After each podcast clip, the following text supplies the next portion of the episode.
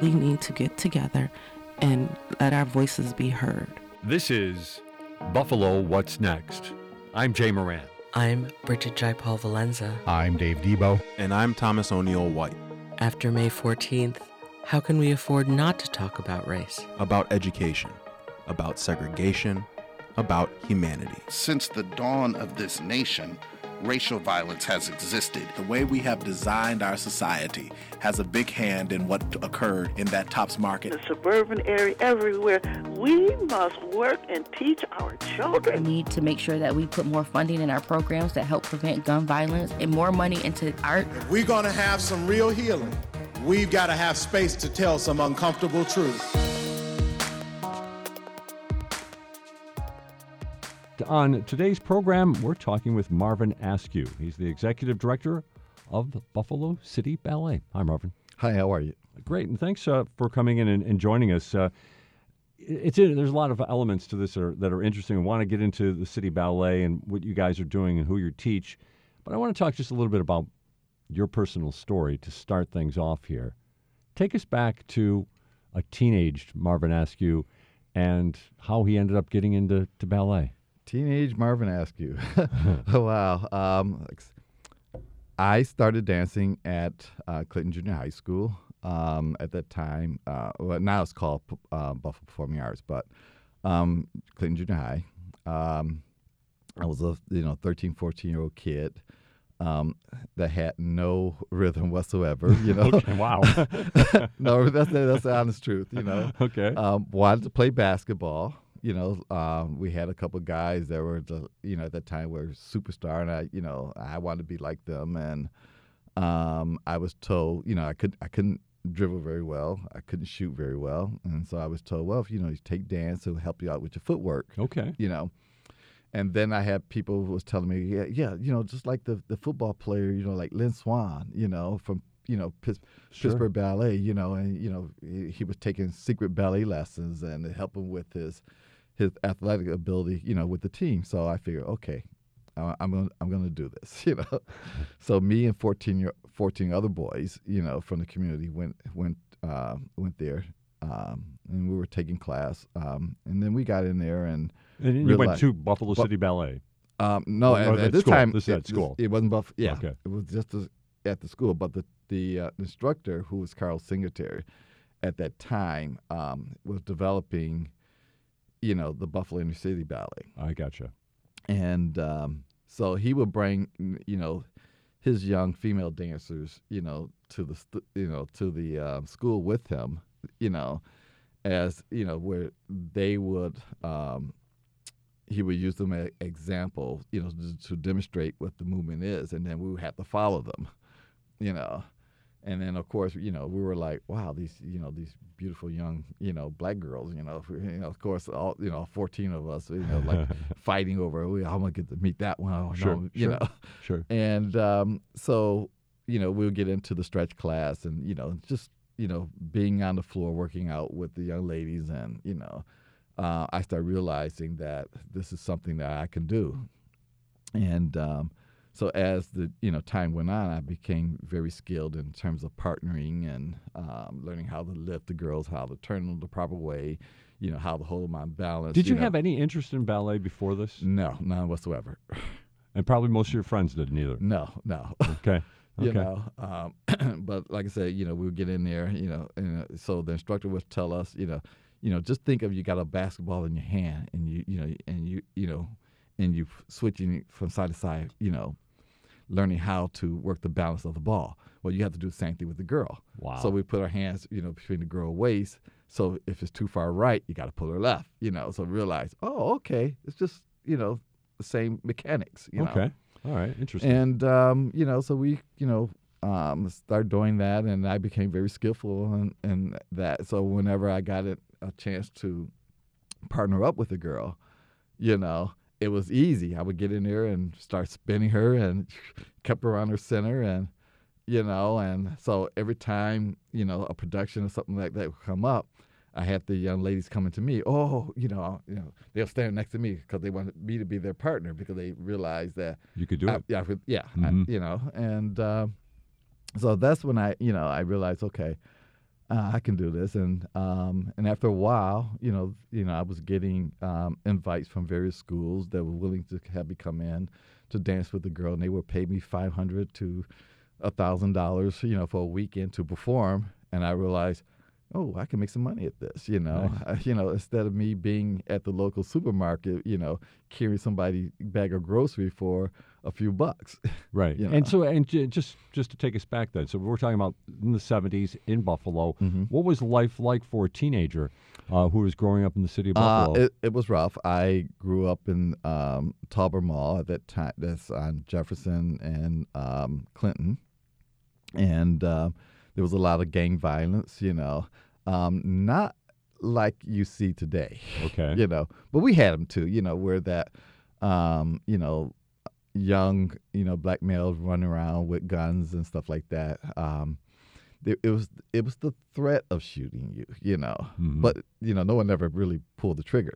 Gotcha. you know, so compared to now, you know, um, um, as far as you know, gun violence, you know, um, you know, you had young gun mem- uh, gang members. You know, if they were firing the gun, most likely they were firing up in the air, you know, to scare you. Right. you know, and but even at that time, the just the the thought, you know, um, and um, so I, I I made a, uh pledge to myself if I ever have the opportunity to um, leave that situation, I'm going to, you know, and so uh, through dance was the, the the best way, you know, and um, I after um, graduating from high school.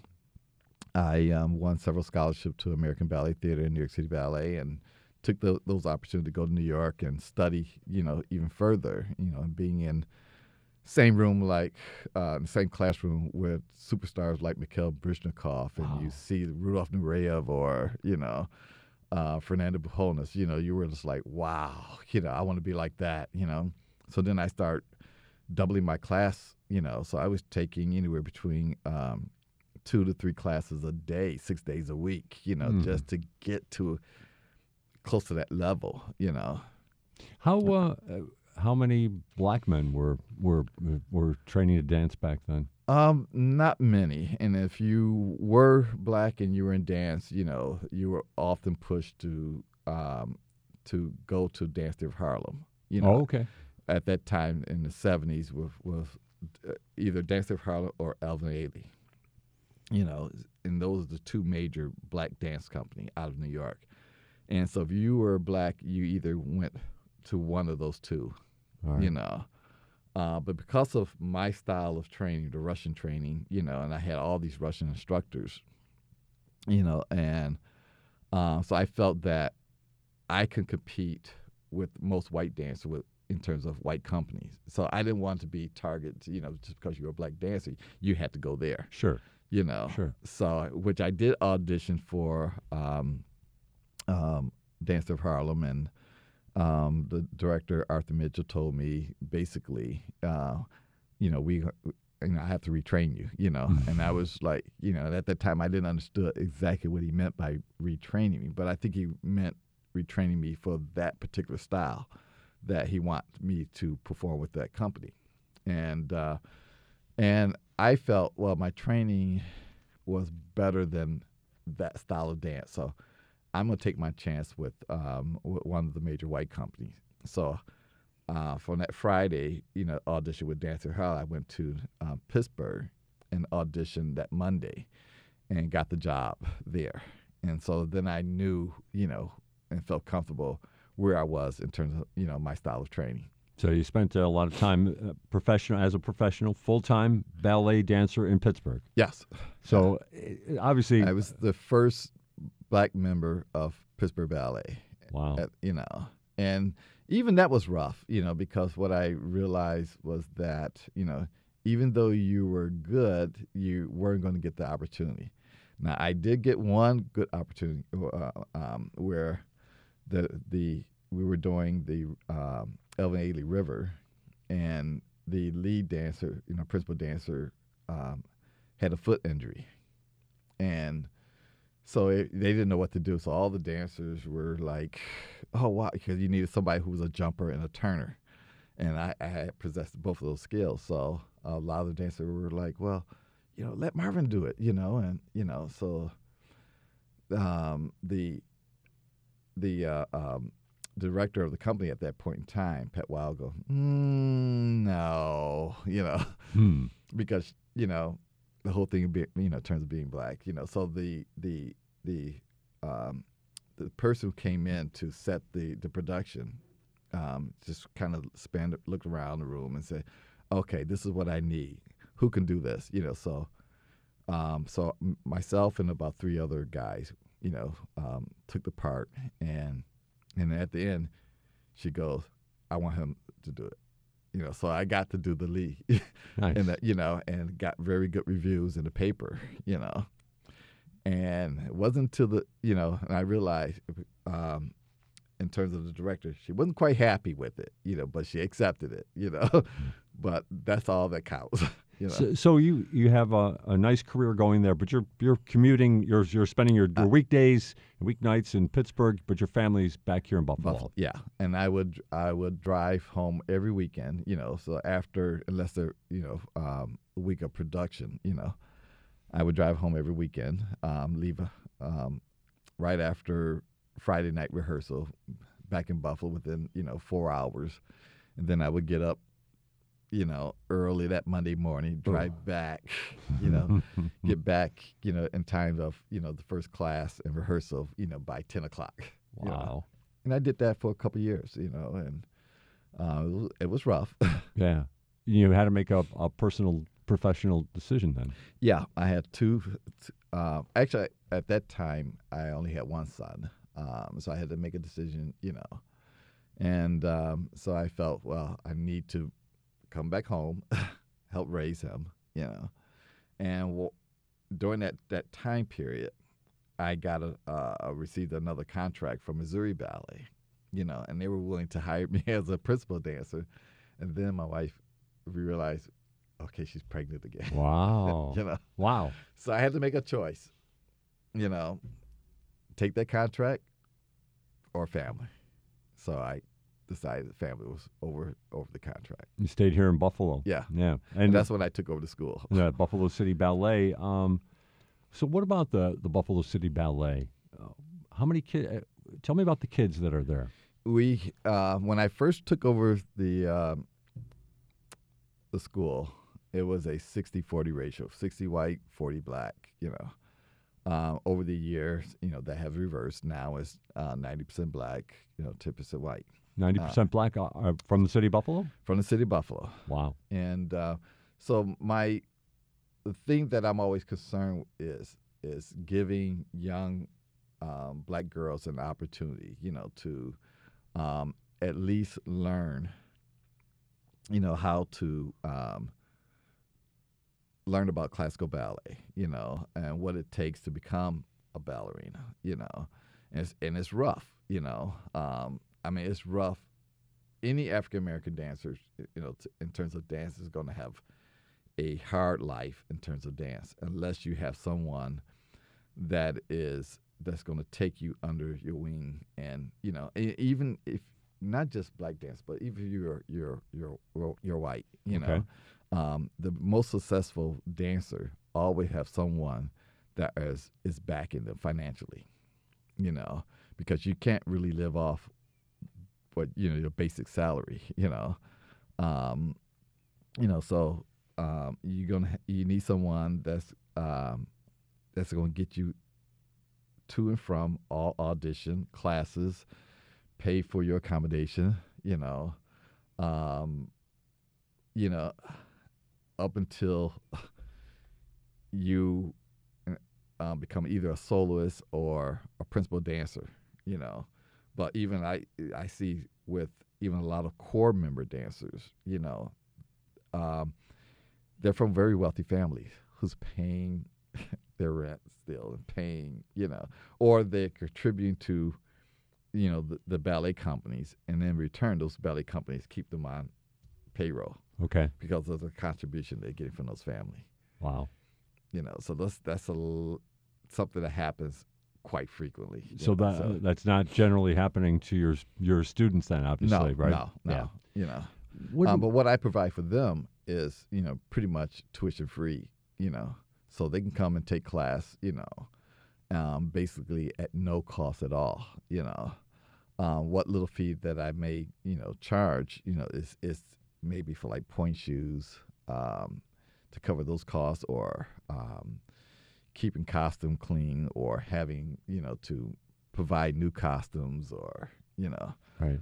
um, but what they learn, you know, is basically, you know, how to work together, you know, um, building up the self esteem that, yes, I can do this. We don't turn away. I mean, excuse me, even if it's a child that has a weight problem, we don't turn them away, you know, because we want to build, you know, um, like, you know, even their self esteem up to feel that I can do this too, you know. And, you know, and do you see that? I mean, do you see that then out of uh, these these young women that Yeah, are like that? yeah, You yeah. You see that that, that they're getting there. There, there's a change in them. Like Yeah, you said, maybe if there's a weight problem involved. Yeah, yeah. I mean, you know, I mean, if I mean, even I have a few come in and, you know, we go and put them in a, a, a tutu, and we go, okay, that tutu is not going to close, you know, because this is no, so we have to design something uh, what we call an insert in the back of the panels that widen out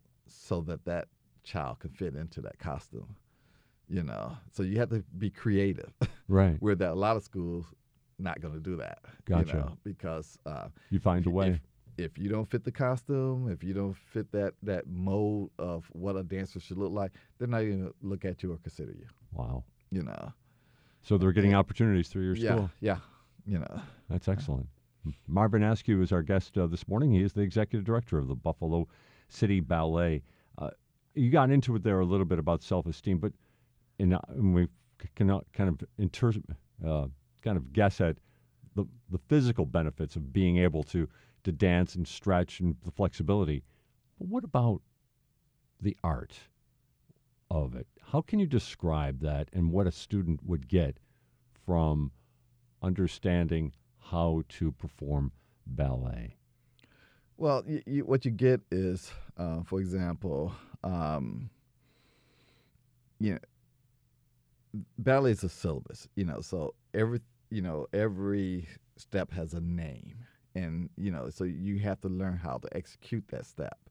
You know, and so what I try to drive into each child is that, you know, if you know the basic uh, and understand the syllabus, everything else will work itself out, you know. So, and I use this, you know, like um, I, I often, you know, start off with the first thing they walk in the classroom is learning what a plie is, you know, and you know, so I would tell them, plie plies mean bending of the knee. Now, you don't have to be a dancer to understand. I mean, everybody everyone is, you know, through their life is doing what we call a plie. Or you're going upstairs, downstairs, Okay. you're bending your knees. You know, you're walking, you're bending your knees. Right. So it's just your your your placement. You know, so you have five basic positions that you have to learn, and you learn those five basic positions. And within, you know, if you take the first position, is is basically, you know, heel to heel with your toes expanding outward from you know from your body. You stand straight up, bend your knees. Try to bend your knees, but don't take your heels off the floor. Now you're in a half plie. Now, take your heels off the floor and go all the way down. You're in a full plie. You know, so it's it's it's getting them to understand that and every what every movement means. You know, tendus. You know, means to stretch. So you're stretching your legs from your hip bone all the way down to your toe without bending your knees. You know, and when kids learn all you know how to execute those steps, you know, and you know, and I go through it with them um, every day. You know, I see them, you know, and I test them on that, you know. And before we even start actually doing movement, you know, what does this mean, you know? And they got to tell me right off, you know. You know, you seem like such a such a nice, easygoing guy. I have this hard time picturing you being this demanding ballet instructor. Well, how how well how would you describe your, your Well, instruction? I, you know, I, I, I'm more of a father figure. Okay. you know, with the kids, you know, because they, they, I mean, they, they call me Mr. Marvin. All know. right. Over the years, it's always Mr. Marvin, Mr. Marvin, Mr. Marvin, you know, and um, but um, I and, and sometimes I have this look, you know, I will go in and I'll look at him like, like a, like a father, like, what are you doing? you know, you know, just give him that look like, ah, no, no, no, no, no, no, and then they'll look at me like, I'm sorry, and then they, they'll throw out what the what it really means and say, right. okay, I thought you knew what that step means. Why are you doing this? you know, so and so that's the way I, you know, I kind of operate. Sure, you know, sure. And, you know, and was that how your teachers were? Um, no, I I know I had these little old Russian teachers that look at me in the eye and go, "You're never going to be anything." and so I would look back at them like, "Yeah, okay, I would prove you wrong," you know. But that's the you know that's over the years how, you know, I mean, back in the 60s and 70s, they were just pure mean teachers. Wow. you know, and their job was, you know, they walk in the classroom was, okay, what young lady I'm gonna make cry today? Wow. you know, and that's the way they operate. Wow. You know, so you always have somebody, some ballerina cry. You know, and as a guy, we used to go in the class and go, all right, who's going to be today? Take bets. You know? you know? But that's the way, you know, but, you know, over the years, things have changed. You, you know, you can't be that way with kids. Right. You know, I mean, you know, I, mean, I, I, I often say this is a sue nation. Everybody ready to sue you. You know, if you know uh, cruelty, you're being mean. You, right. You know, so I try to find, you know, I don't know if I maybe I mellowed out over the year, you know, after having kids and, you know, and now grandkids and, you know, realize, you know, that, you know, you got to find a way to reach them without being mean, right, you know. Right, right. So I would go into classroom and, you know, I get my point across to the kids, but then at the time I make it very enjoyable for, for them to be in the classroom, you know. And um, I mean, I, I, get out on the floor and I act sometimes just as silly as they do but then I got to reel them back in. Okay, let's get serious now. you know, but um, you know, um, you know they're, they're, you know they're ready to run up to you and hug and you know especially now after the pandemic I'm like uh no, no. right you know right, right, and being older and you know so um you know I try not to get too close and you gotcha, know and gotcha. um and then as a, a, a male teacher now you know with all the things that's going on in the country you know you you know it used to be a time where you're in the classroom and you could touch the student, you grab the legs and put your legs up and everything. You know, you can't do that now. Gotcha. You know, um, whenever I'm instructing, I'd never shut the doors. Parents can come in and see exactly how I'm working with the kids. You know, I'm not screaming at them. I, you know, I make it very joyful, joyful for them. You know, to be there. Um, and I don't touch. you know, um, and I used to have this intimidating stick that I used to thump on the floor, but I don't even use that. You moved on from that. yeah. Well, how many how many boys uh, are you typically teaching? Well, right now I have two boys. Okay. You know, I at, um, up until the pandemic hit, I had about five boys that I was working with, and we went for uh, almost two years of no classes, of shutting mm. down, and you know, uh, most of the kids have you know gained weight, or you know, the boys are older now, and um, you know, are kind of into um, different things, and you know, and now they, you know, don't want to do it because now they fell behind. Well, you know, like pretty much all the kids, you know, and I think that not just you know our school, but I realize in terms of a lot of other schools, dance schools in the area, lost a lot of students. Sure. You know, because of the pandemic, you know, and kids that were doing very well, you know, set out almost two years, and that's the one thing about dance. You can't sit two two years out. Right. You know, you there's just no way you can come back and you know. And you said you, you were taking two or three classes a day when you're Yeah. in New York City. Right, So yeah, right. that, what you have to do if you're going to, to stay with it. Right. What about? uh, All right. So I'm a I, I have a son in the city of Buffalo, and he's looking for something to. I want my son to have an activity to do, and I'm thinking, I'm probably not a lot of fathers are thinking uh, ballet. What are you telling them? What, what what are you telling those parents? Well, you know, like the the the I have some fathers that came in and you know and asked, you know, um, and um, but they're not sure because um, it's still that stigma that you have to, you know, break, you know, in terms of when it come down, dancing doesn't make you gay. you know, I went through that for many years, you know, where that, like I said, I started with 14 boys, you know, Right. 14 of us. And we all started dropping out one by one because they were thinking, you know, well, if, if I share, you know, people think, may think I'm, you know, gay and, you Okay, know, and, okay. and, um, and I realized, you know,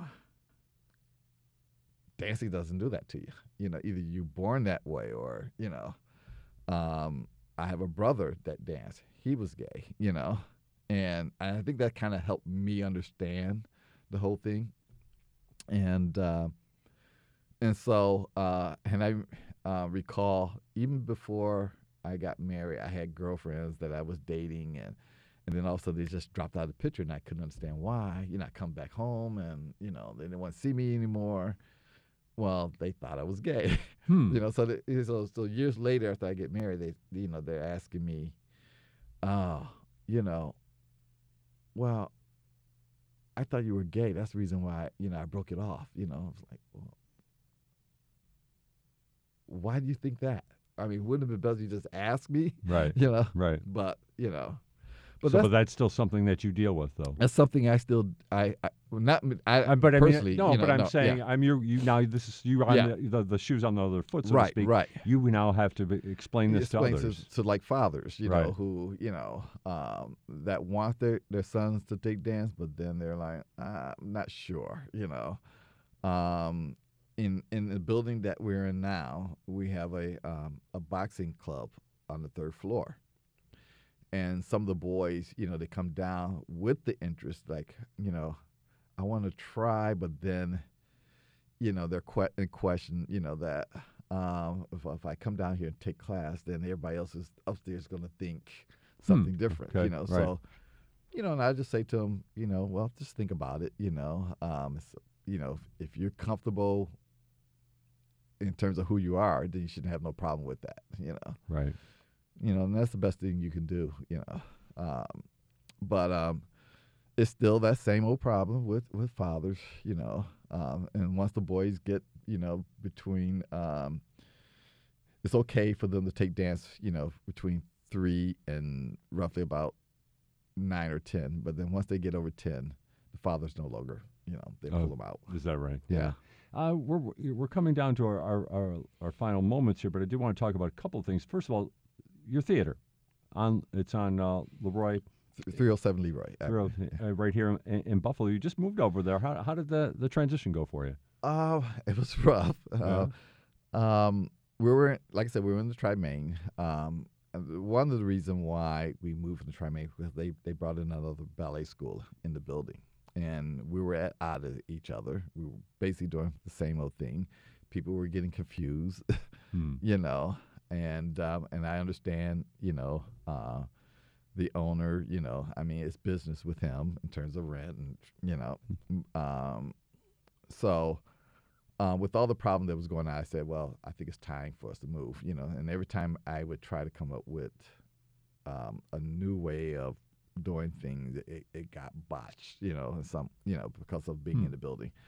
So um, we went to 307 Leroy. That was um, basically the building was really in bad condition, you know. So I, um, the owners came in and did you know some basic repairs and stuff like that. Um, um, once we, we moved in, the pandemic hit, you know, and so I was unemployed, you know, and all of my un- unemployment check went into fixing up parts, you know, of the building, you know, interior, you know, in terms of the studio, laying out the bars, the mirrors, and um, on the second floor, I put in a small theater we call the Inbox Theater, fully equipped with. I built the stage personally, um, put the lights up, you know, sound system. You know, next door has a cafe, so during intermission, you know, where patrons can go and have coffee or you know um, um, snacks, uh, and then the kids have a game room, you know, so whenever they're waiting on parents or they have free time, they can go up in the game room and play. Um, you know, we, uh, and then we were able to um, convert the uh, the main studio to small in terms of having small events. You know, for something like uh, Clara Tea Party, which is coming up on December fourth. Um, you know, we can rent the hall out to um, for like small wedding reception and things like that. You know, Right. so um, there were it gave us uh, more opportunity to expand. You know, beyond just um, just teaching the dance, you know, classes to to, to kids. Um, now, we, you know, we can rent the little theater, you know, to uh, young um, dancers who don't have a home to perform, or um, um, a lot of kids are into now they're into poetry, and you know, Mhm. so we have a, a place where if you're just starting, you could come in for very few bucks, you know, uh, hundred dollars, two hundred dollars, you know, to rent the space for a week. You know, it's available. And when you said, um, you know, when you're waiting on parents, you told me the story before, and I hope you don't mind sharing it uh, with our listeners. But on May 14th of this year, you were at school um, Yeah. waiting on parents, and you very likely would have been going to Tops. That day. Right, right. And because of those parents were late picking up, you know, with like one or two um, parents were late picking up their child, um, I would probably would have been at that, that store on that day, you know. At that time. Yeah, yeah. And it was just, you know, I guess, you know, luck was on my side, you know, to be, de- be delayed. And um, I got in the car and um, and heard about it because I was on my way to that, that top. And when I heard, it, I said, "Okay, well, I guess I'm heading straight home from there." Right. You know, so And you live in the neighborhood. I lived in the neighborhood for over 25 years. You know, and just a block away from you know that Tops Market. How are things in the neighborhood right now? Um, you know, I still think people are feeling the pain. You know, people are still angry. You know, um, you know, I I, I do believe, um, you know, things will get better. you know, I feel very sure sure of that. Um, um, but for me, um, whenever I go down, you still have that in the back of your head every time you enter the, the store Right. you know, because I still, you know, have that feeling when I go there. Um, even though they, they, you know, they upped security, but you know, you still just have that Sure. that feeling when you walk in. Yeah.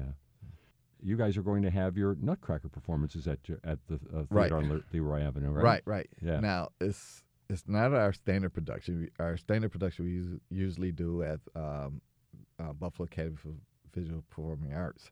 Um, so, like I said, we built a, a box theater. So it's a scaled down version. So it's, Like uh, 16 by 16, right? Is that right? Uh, Yep. 16 by 19. 16 by 19. Okay, Yeah. sorry. Yeah. And uh, so we had scaled down the sets to that. Now, the, the only difference that when you're in a full theater, you don't get to see all the stuff that happens behind the, the theater. You know, Okay. the changing of the sets and you know the the the scenery, the lights, and you know. Well, here you get to feel all that and see all that. Wow. So you get to see how the show is actually put together without the curtain closing. Sure. you know, and I found people really enjoy that, you know, because they never, you know, saw all the things that goes on in between, you know.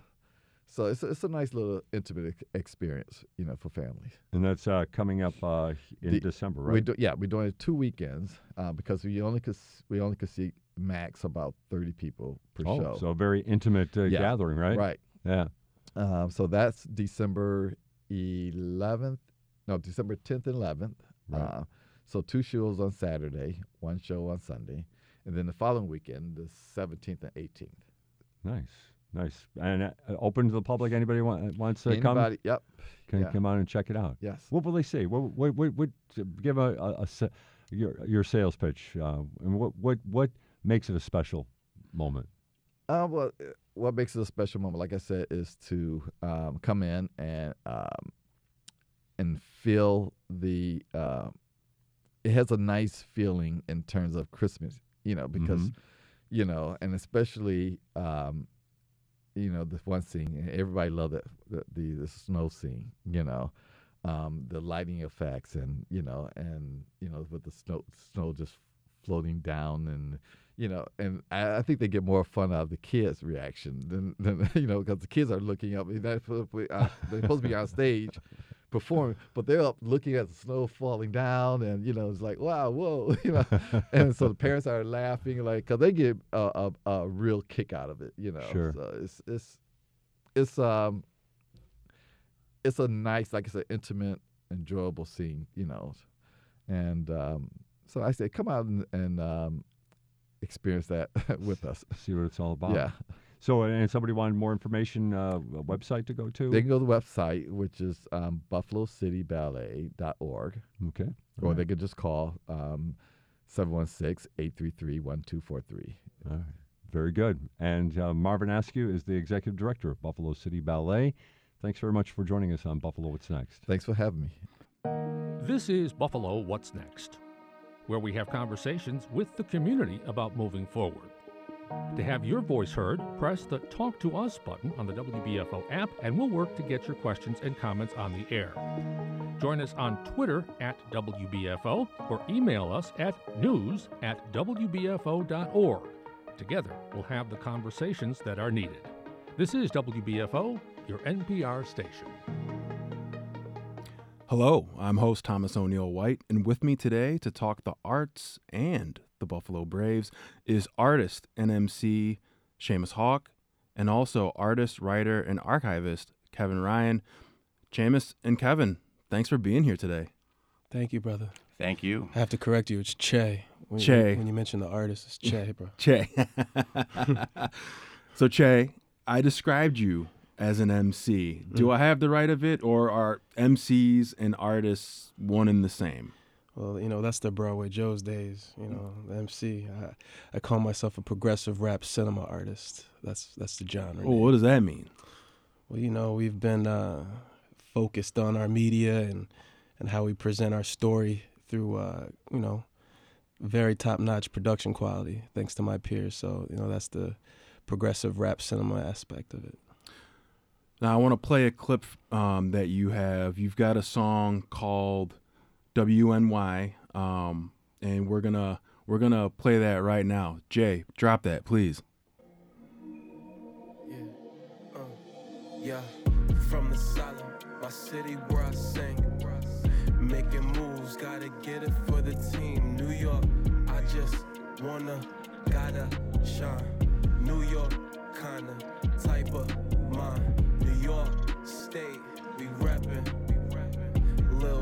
Little different something, we western. We just out here bustin'. Out here getting. Uh, That's a track from 2018, and obviously it's named WNY for Western New York. What were your feelings about the region then, and have they changed at all uh, to this current day? Well, WNY is the working title. We're, you know, we're thinking about calling it New York Western, but uh, the- the beat was done by a producer by the name of Accent. He's in the Netherlands, and uh, uh, accompanying me on the track is is my guy Sonny and Bless 3K, both out of Niagara Falls, and you know that was summer of 2018. Uh, I can only tell you about you know what, what was going on in my world at the time, so it was uh, you know, it was some some special times, some growth times. But uh, yeah, we're, we're very proud of that record, and uh, we, we plan to put it out uh, top of 2023. You've been you've been making music coming on like two decades now. Um, what what got you into the art form?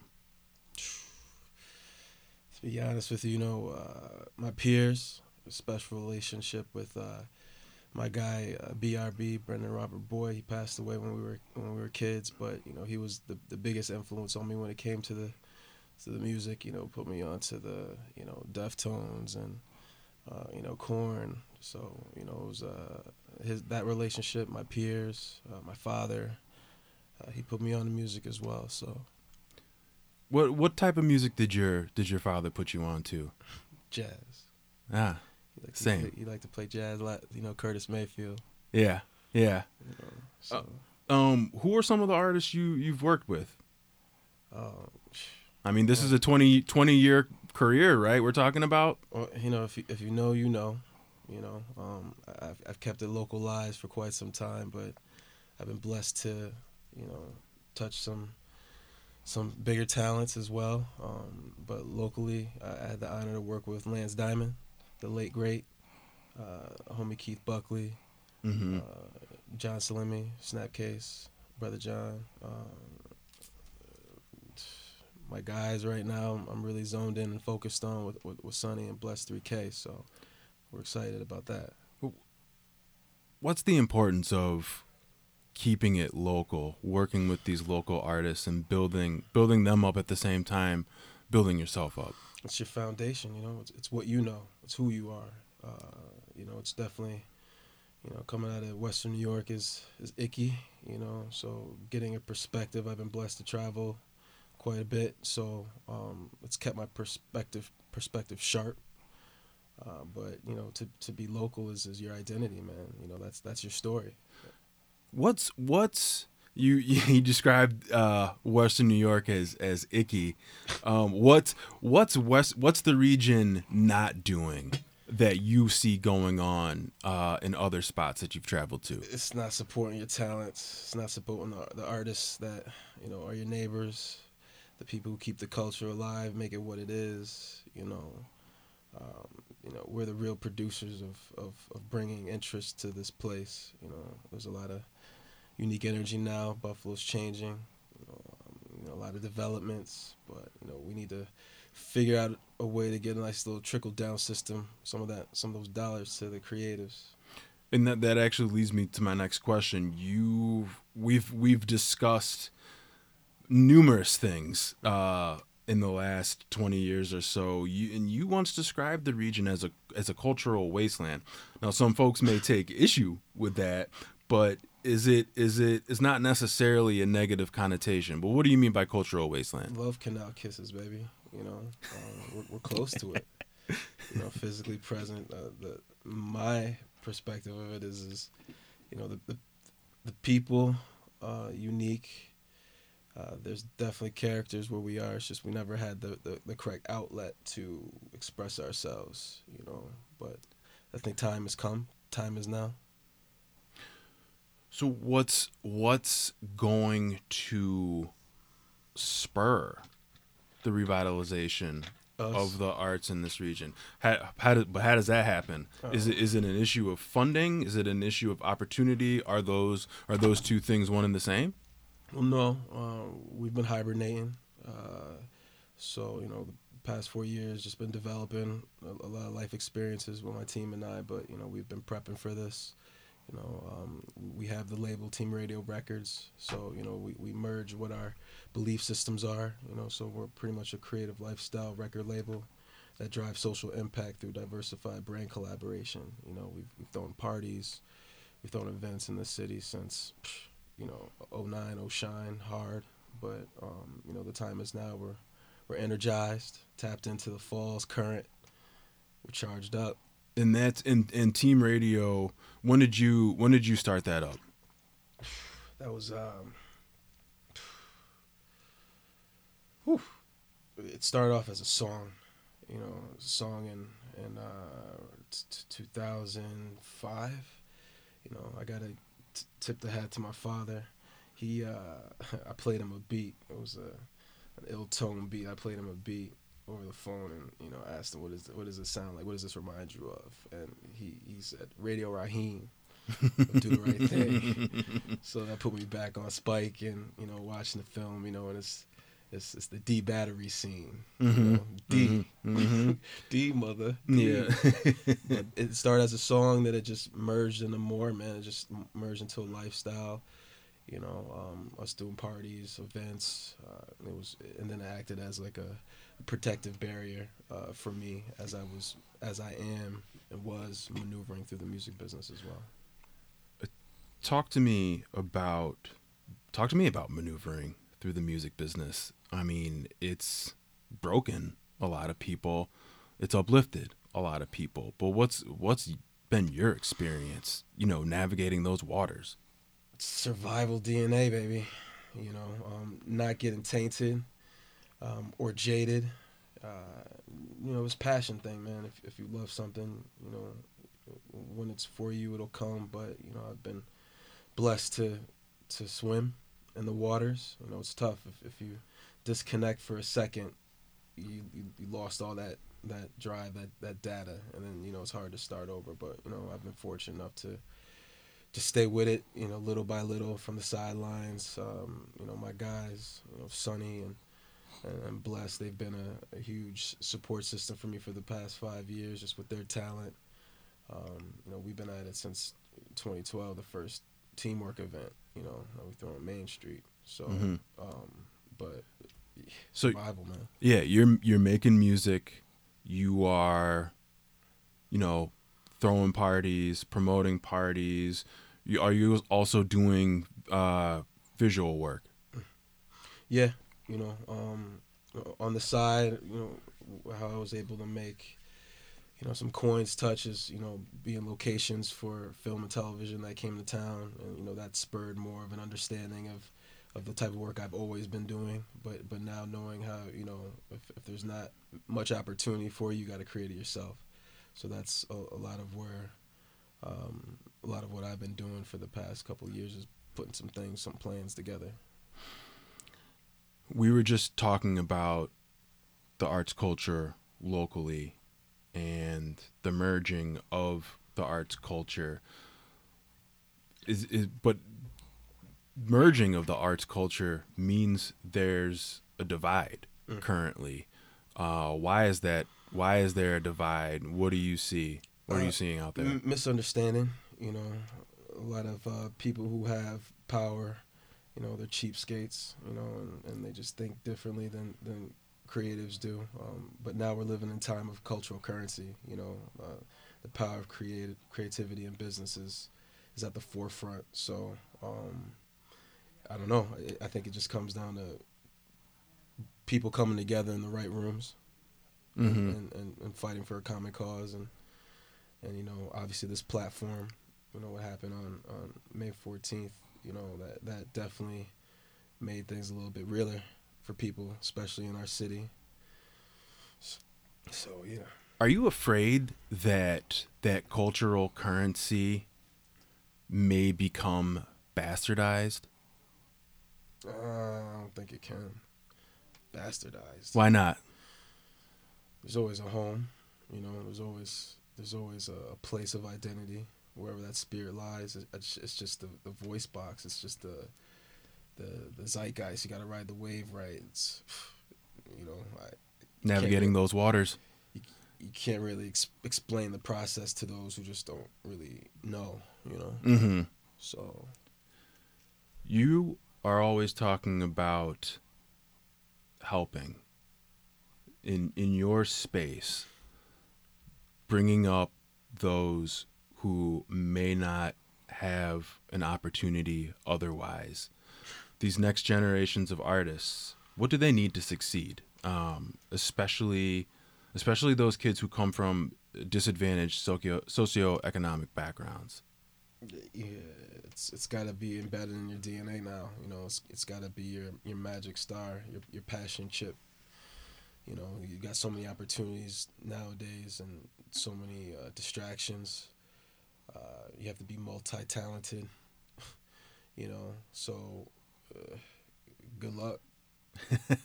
what would you What would you say to uh, to a sixteen year old who's who's um, trying to make their way as as an artist on you know maybe they're maybe they're into music maybe they're into visual arts. Uh, what what's what's a piece of advice you'd give them? Depends on what they got and what they look like. Why is that? Well, if they look like you. If they look like me, what you got? you know, so we move a little different. So you know, I've I've given my my time and energy to others for for a long time, and now you know I gotta get selfish with it a little bit. Things have changed you know, in my world. Mm-hmm. I'm a father now, and you know, I got a team now that that's been believing in me, and I believe in them, and we've we've we've built this boat. You know, now we gotta ride it. What would you tell your son? if he wanted to follow in your in your footsteps? No comment right now. fair enough. Fair enough. Fair enough. Um, Kevin. Yes, sir. I wanted to talk to you um, a bit about the archive that you're working on. Can you tell us a little bit about that? I sure can. I am uh, helping Chris Barbera with archiving 30 years of materials for Jesus the Liberator Seminary of Religious Justice.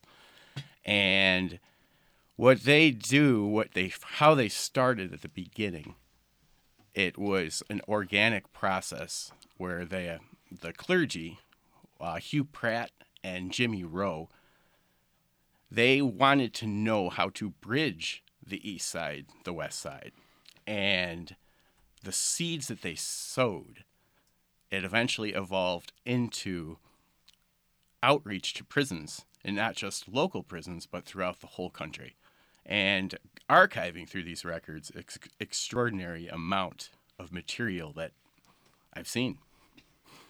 And so it's it's it's not just local; it's across the country. Across the country. What what? There's got to be some interesting stories in there. Absolutely.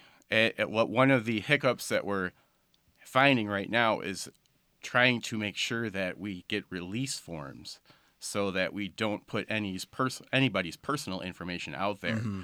And that but we're going to be working with somebody through the state as well hopefully and we'll take it from there. But one example would be there is a collection just simply titled, it's a book in book format already called Death Row Poetry by people who wrote poetry on death row. Wow. Wow. Have you taken a look at that? Yes, it's powerful. What what spurred you to do this? Well, God bless Chris. Glory glory be to God and and Chris cuz being an artist, it is it's hard to earn money in the city and being true to your art form. And Chris and I met, and he also is a writer. And when we first met, I, we would explain each other the theology and different ideas of belief that we had. And then he knew that I was trying to write also in a theological aspect. And he asked me if I would help him because my previous work experience, coincidentally, was doing archival work. Oh, okay. And right. it just the synergy there was perfect. Excellent, excellent. Um, what's what's in store for the both of you in the near future? Uh, Kevin, uh, start me off. I have been developing for the last four years now a my own theology. What didn't even evolve into that, but it is this story of being a working class artist and creating that type of theology, but using the Cain and Abel story. And enabling Cain is the working title I've been going with, okay. and that that's in my future. Your your religion is is close to you. It is very much so. Yes, I can say this firmly, and this is the beauty of of what occurred here on May 14th is the grace, and it, it, it is amazing grace. And I've sojourned in Jamaica for several years, and the grace that is on that island is amazing. Mm-hmm. And you know, me being a white person living in a black nation and then coming back to Buffalo, it's tricky because there's a serious divide in our city when it comes to segregation. And when I'm in Jamaica, I am embedded and living with, you know, Jamaican family. Mm-hmm. It's not like, oh, you know, over here, stay over yep. there. Everyone is mingling together. Those that are brave enough to leave the resort. And that does that's a whole other topic. Oh yeah, yeah it definitely is. It yep. definitely is. Um, Jay, what's next for you, brother? Showing some love and respect to my guy Tim Wendel, author of Buffalo Home of the Braves. He's throwing a little something at the, the History Museum this week, so I'm, I'm excited for that. Um, his book is a, a, wonderful piece. If, if you're if you're a Braves fan, Clippers fan, you know, lover of the NBA culture, you know it's it's it's been my bible. So. yeah, talk, eh, talk to me a little bit more about this uh, this this event. Uh, this is Wednesday. We're Correct. talking about right mm-hmm. at the at the Buffalo History Museum. Mm-hmm. It's focused on the Buffalo Braves. you have you done work, uh, not like with the Braves or the Clippers, but you're kind of you're embedded with them a little bit, or with with what's going on here.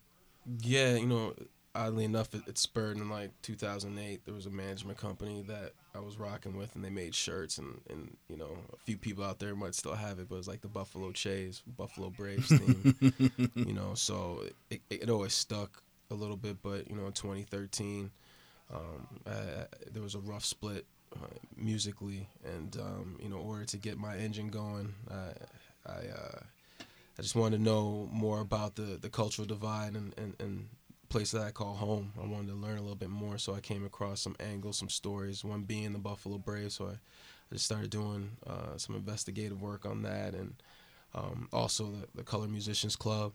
You know, there's a single out there, "Dirty Rich," where you know I show love to the, the African American Heritage Corridor in that space. But you know, I was just curious to to understand the the, the character and the temperament of, of the place, Buffalo, New York, and you know, Braves has been one of those vehicles. And you know, Tim's book, you know, I got that many years back and ran through it three times with the highlighter, but it's been a- beautiful source material. And you know, I, I've been honored to to meet with Tim several times, and cool to call him a friend. But you know, he's he's he's gonna be doing his thing on Wednesday, so I'm looking forward to that. Any anything interesting from the book? I mean, I I know a little bit about the Braves. I know at one time they had uh, they had McAdoo, they had Ernie D, they had uh, Randy Smith, and they had they had Moses Malone for about two days before Yep. before trading him. But any any any uh, interesting uh, things that have come from the book? Well, you know, um,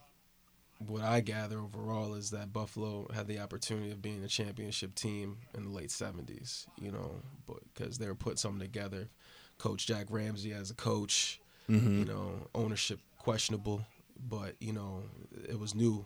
It was new back then to a lot of people. They didn't know what the, the value, and obviously they didn't either. You know, because Yeah. you know, the next two years, if the Braves would have stayed, you know, that's the that's the Jordan, you know, that's the Magic, that's the Bird, that's all that era. So that's when the NBA got hot. But um, you know, Randy, he's uh he, he's the cat that I was most attracted to. You know, he was a triathlete. You know, went to Mhm. Buff State. Yes, Buff You know, State. You know, so, so he was a, he was a superstar out there. So um, I've I've been inspired by him and his spirit.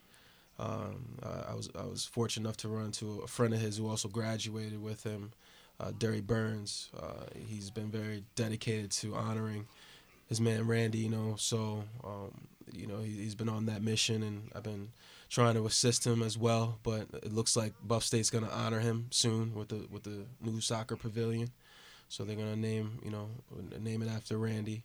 Uh, but you know, musically, creatively, the, the project that we're gonna release top of uh, 2023 is is a, a project called 2014-2016 that I've had on ice, but it was like my my uh, my uh, resurrection, if you could call that, you know, um, of getting back on the scene, right? And Mhm. um, you know, the Braves, that theme resonates with me, you know. So uh, we, we want to do something special with Buff State, so we have some some ideas, and um, we're definitely ready to honor Randy in a cool way. And um, but yeah, you know, that conversation, basketball town, man. we're, we're a basketball town, bro. You we are. know it. We are. Yep. Oh yeah. Um, the last thing I wanted to ask both of you, and it's something I ask all my guests. Um, and Jay, we'll start with you. What does Buffalo need? From where you're sitting, what does Buffalo need? better neighbors that care. You know, need a little bit more of that. You know, I think I think we're. I'll just leave it at that. All right. All Just right. it at that. And, and Kevin. belief.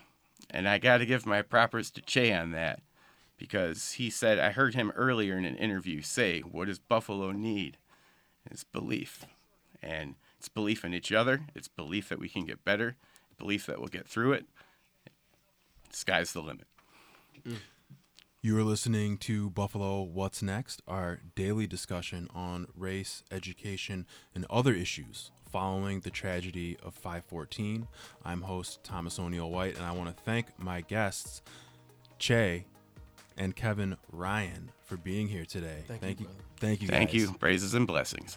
You're listening to WBFO and WBFO HD1 Buffalo, WOLN Olean, and WUBJ Jamestown, your NPR station.